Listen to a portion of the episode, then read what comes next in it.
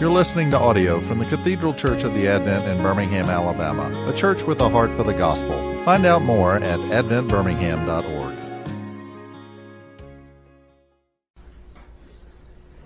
So I left up the gospel, the good news, and the promise on this sheet of paper because uh, a lot of times I think we tend to think that you know you hear the gospel, you've been saved, you were lost, now you're found, you were dead, then you're alive and then the rest of the Christian life is about getting better and better and better on this kind of linear line.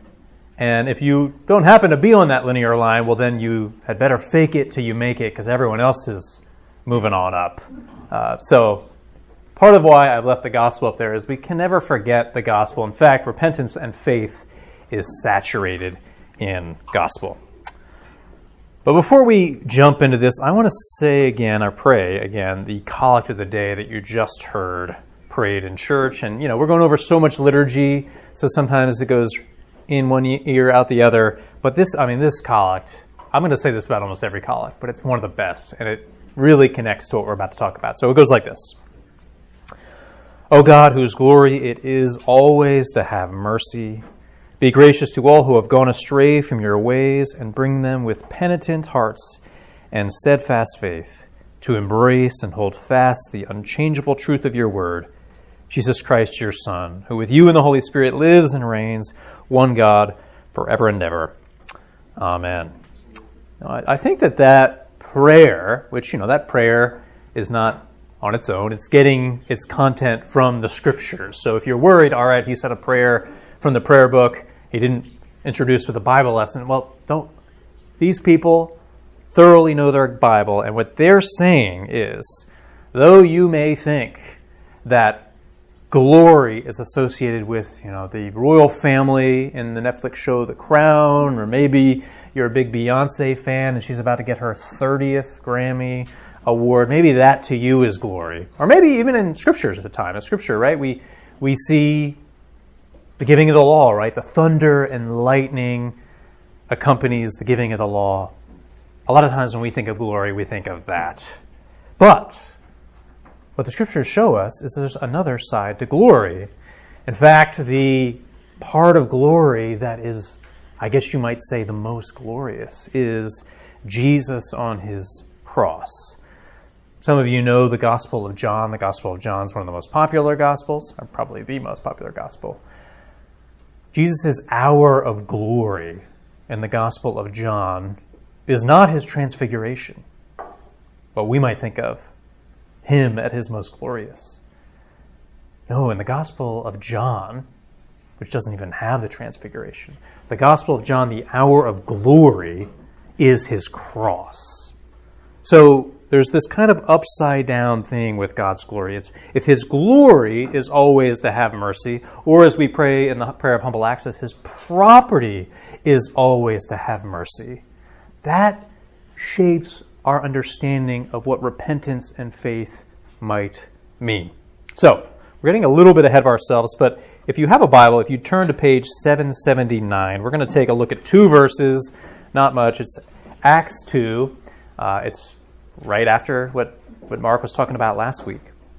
But Peter is preaching this sermon. The, this is the day of Pentecost. The Holy Spirit has come down upon the disciples who are hidden away out of fear, and then they can, they can preach. They can preach, and the Spirit preaches through them.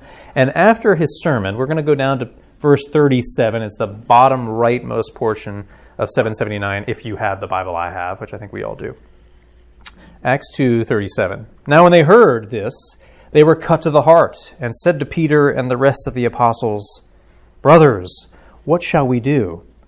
And Peter said to them, "Repent and be baptized every one of you in the name of Jesus Christ for the forgiveness of your sins, and you will receive the gift of the Holy Spirit." So, as Fontaine said, what is our response? We hear the gospel. Peter has preached this sermon. What does he say? Repent and be baptized. Repent, faith, baptism. What do you think of when you think of repentance? As anybody can shout it out. When someone says repent or talks about repentance, what comes to mind? Change. Change. Okay? It can be anything too. It can be good, it can be bad. Forgiveness. Change, forgiveness. Anyone else? It's like recognition of the sins, like you know, Yep. recognize them and then change. Yeah. change. So change, forgiveness, recognition of sins. Well, I'm a lot less holy than most of you. So when I think of repentance, I go back to New York City.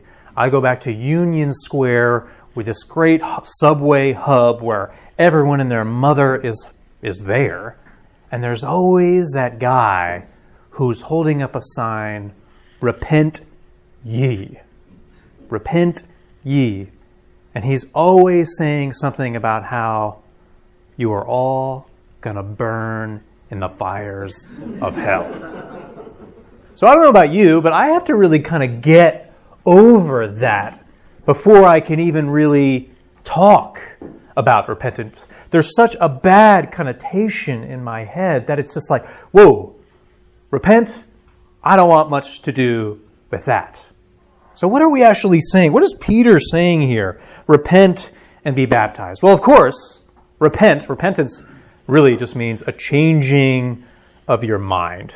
Now, that doesn't just mean an intellectual sense, because in the, in the ancient world, in the Greek, a change of mind means a change of behavior. Yeah, we're going in one direction one day, we're going in the opposite direction another day. Repent of your sins and be baptized. The only thing is, I think, as I mentioned earlier, and the reason why I'm keeping this gospel and repentance and faith together is that we are constantly repenting of our sins. Why do you think it is that every single week, every single Sunday, we say the confession of sin? Well, it's because Ben DeHart is sinning, whether outwardly or in his mind, every three minutes. That might be generous. We are coming back to Christ and we are saying we are sorry for the things that we've done and the things that we've left undone. The Christian life, what I'm trying to tell you, what I'm trying to tell myself, is not good people getting better. As much as we love it to be that, as much as sometimes, you know, the Holy Spirit makes it that against our will, the Christian life is death and resurrection. It's repentance and faith all over again. Now, in the Book of Common Prayer, if you would, uh, go on your phones. I'm, I'm, telling you to go on your phones here today and look up Canticle number 14. Canticle 14.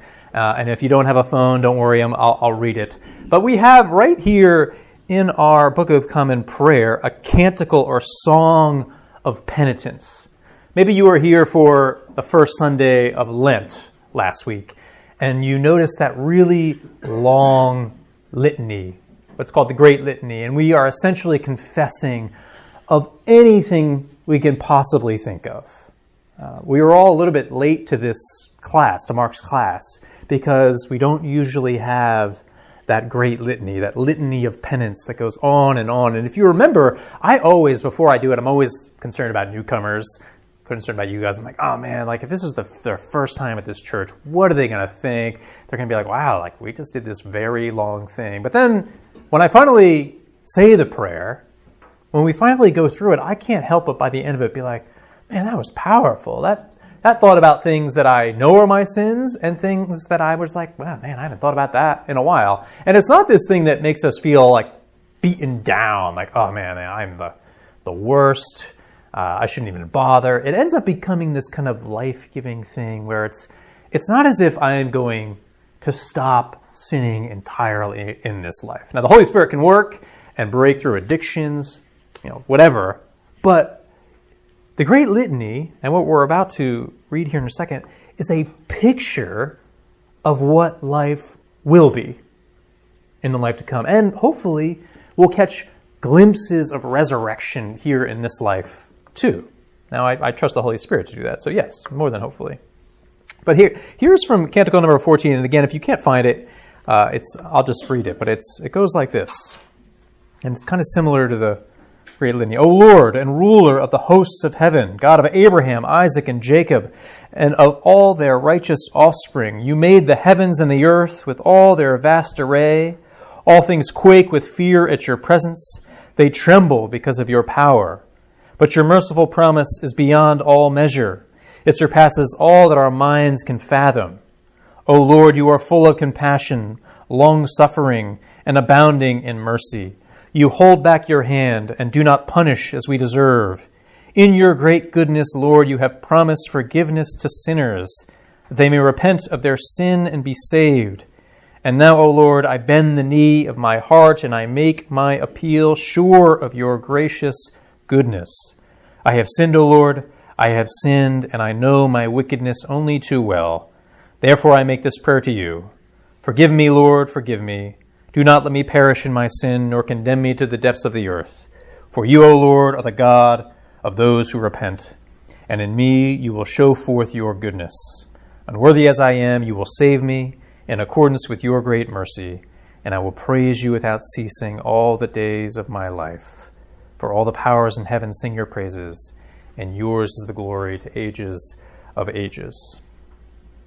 Now, I don't know how much of that you followed along with. Maybe a sentence or two really gripped you, but did you notice that the repentance, the, the prayers for forgiveness in this canticle, it's all wrapped up in an understanding that God is the one whose property is always to have mercy. It even goes so far as to say that God is going to bring about this goodness in us. And it's because of that, because God is merciful and God is going to be true to his promises, that we say, I bend the knee of my heart and make my appeal sure of your gracious goodness. So, friends, when you hear repentance talked about that way, um, when we hear it talked about enveloped in God's unconditional grace, mercy, and love, this is the kind of thing that I, I really do think that what Mark preached or taught about last week, what you hear preached in the pulpit every Sunday, that the gospel, the, pro- the proclamation of the good news, the promise to suffering sinners like you and me is actually the very thing that births repentance in us. I don't know about you, but just like with the, you know, repent ye, uh, or go to the fires that I would see in at Union Square, a whole lot of times when I've been in churches that have been all about repentance, again, a good thing, right? I don't want to be going back to the vomit that I go back to all the time. Uh, a friend of mine calls sin, he tries to get us to think about sin as a porta potty because oftentimes we, we tend to think of sin or temptation as, oh man, like it's like a weekend in Cabo, like it's submitting to it, it's awesome. But he's just like, well, the purpose of Lent is to reorient ourselves to seeing sin for what it really is. Now, when we get this understanding of repentance, that we are enveloped in love, that we are going to have to repent over and over again, that this is the work of the Holy Spirit in us. It's, it really is the kind of thing that brings it about. When I go to churches and I hear, this is where I lost my train of thought. When I go to churches, oftentimes, and I don't hear the gospel, I hear people talk about you know, 10 ways to have a better marriage, five paths to managing your money better, you know, seven ways to be a better person. Uh, now, I'm not saying that there's not really good advice in there, um, but it doesn't have the power to birth what it's calling for. Um, what we're trying to do at the Cathedral Church of the Advent, and I think I can speak on behalf of everyone, is to throw this at you so hard um, to throw the good news, to, to share with you that the message of God toward you and me is that despite everything, I love you anyway. It really is like, you know, the parable of the prodigal son. And in the parable of the prodigal son, notice he he's not even really repentant, right? He he's like, well, I don't want to eat what the pigs have to eat. Well, you know, I'll go back to my father and he'll make me a slave. And then the father comes out, runs out to him, and you know, as he's kind of rehearsing his speech, the father interrupts him and says, "Come to the party." That's the kind of God we serve, and that's oftentimes what opens us up to repentance, opens us up to not just feeling sorry for our sins, but actually wanting a change, um, to actually seeing what God wants for us. When we read the Ten Commandments at the beginning of the service during that, to see that as something that's actually good for us, something that we were made for. So that's it. I, I probably have a few other things to say, but anything pop in your head, any, and can be questions, can be comments, can even be pushback. Like, uh, I'm cool with that. Or any, any stories of repentance done well or done poorly? What do you guys got?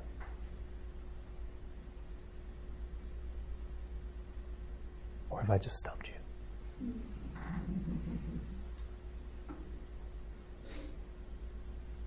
Well, while you're thinking about that, just again, what somebody told me, what, a, what my Episcopal Church planner priest uh, in Western Pennsylvania told me uh, when I was like kind of down on like what do I make of Christianity? What do I make of of the fact that I can't get my act together?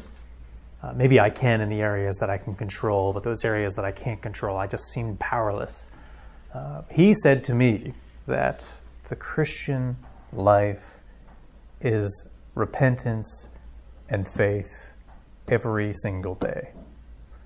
Uh, what I'd like to add to that is, is that thanks be to God that we can trust God to not leave us as we are, to not leave us as we were. And a whole lot of the time, I think, and, and, this is true of some of the most holy people I know, their, their righteousness, their holiness, their repentance is, is most often unconscious.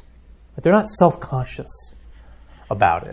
There's something about them that just has been seized by the Spirit. And that looks a whole lot different to me than the folks who seem to be kind of yelling down at us from a hill, from folks who are essentially, you know, don't struggle with what we struggle, and they point their finger in our face and say, "Get your act together." Um, and that's really that's really all I want to say today. You've been listening to audio from the Cathedral Church of the Advent. If you live in Birmingham or find yourself visiting, we hope you will join us at one of our Sunday services. Find out more at adventbirmingham.org.